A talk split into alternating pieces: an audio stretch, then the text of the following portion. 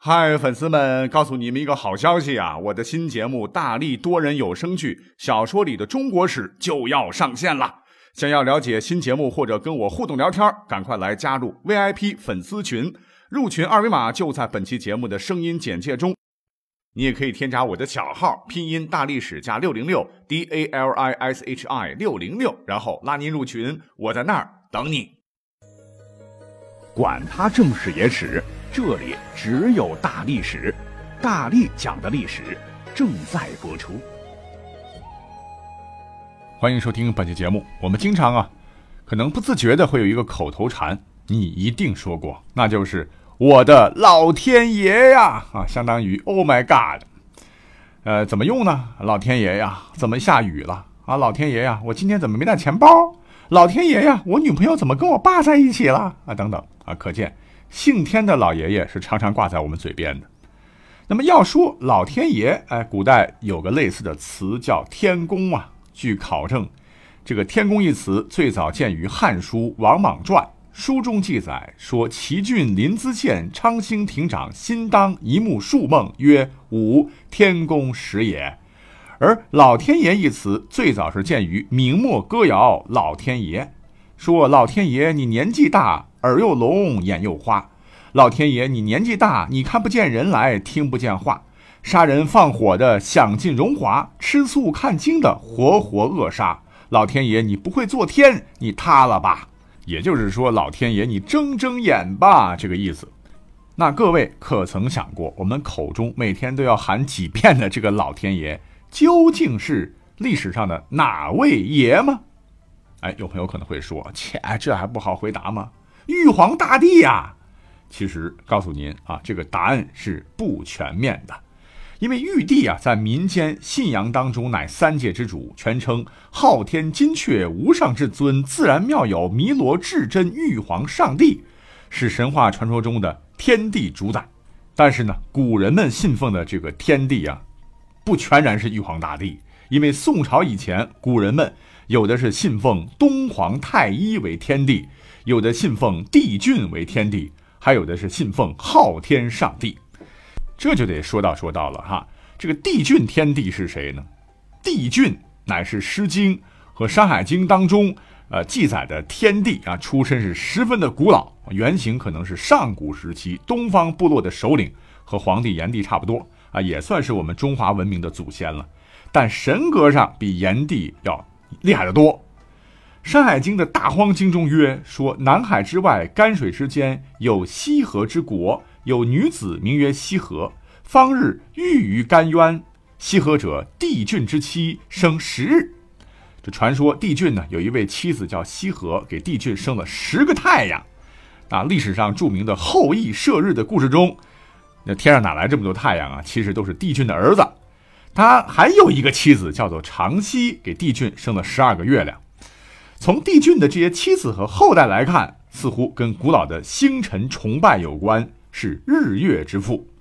当然了，帝俊在这个天地的位置并没有做过太久啊，因为后来主流文化信仰以三皇五帝为主，帝俊这一脉系就显得有点多余了，所以就逐渐剔除了关于帝俊的神话。而古人信奉的另外一个天帝叫东皇太一，又叫太皇太一。出自屈原的《九歌》，是当时楚国信仰祭祀的天地。那现在的一些洪荒小说经常把他和帝俊相提并论，也因此被大家所熟知。其实呢，东皇太一做天帝的时间很久啊，是不比现在的玉皇大帝短，只是现代人了解太少。从汉代开始，一直到唐代，官方呢祭祀的这个天帝可不是玉皇大帝，而是东皇太一。那么东皇太一是怎么来的呢？那他的出身非常非常的古老啊，比帝俊、比炎帝还要古老的多。根据《史记·秦始皇本纪》记载，当年呢，秦始皇问起三皇的事儿，丞相李斯回答说：“古有三皇，为天皇、地皇和太皇，其中以太皇为贵。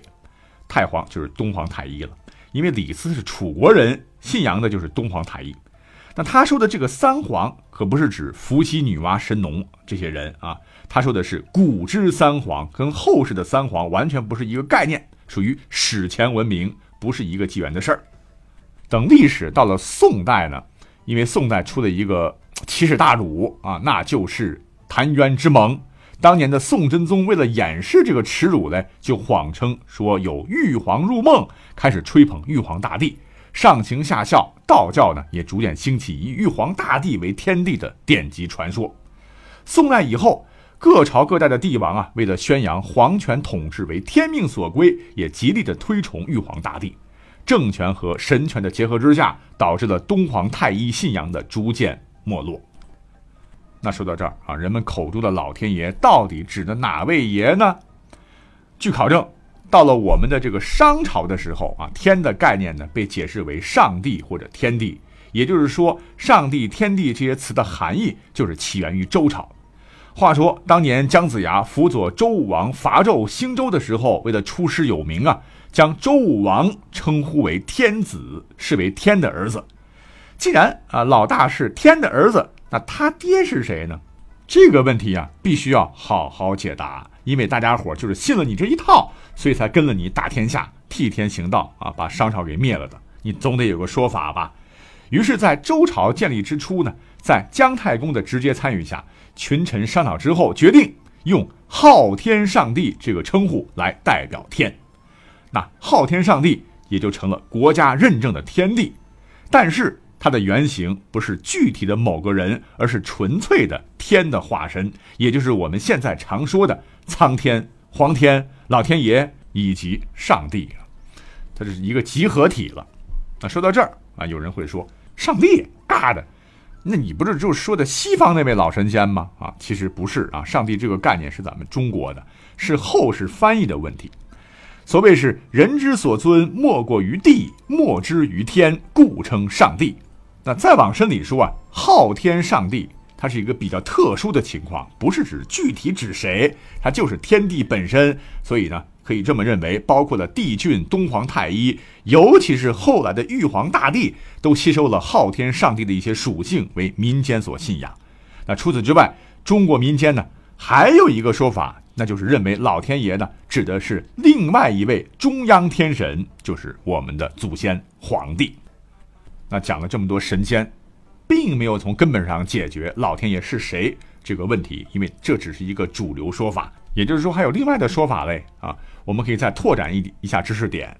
那么，话说在东汉灵帝光和七年，就是公元一百八十四年的时候，当时的朝廷比较腐败啊，宦官外戚争斗不止，边疆战事不断，国势日趋疲弱。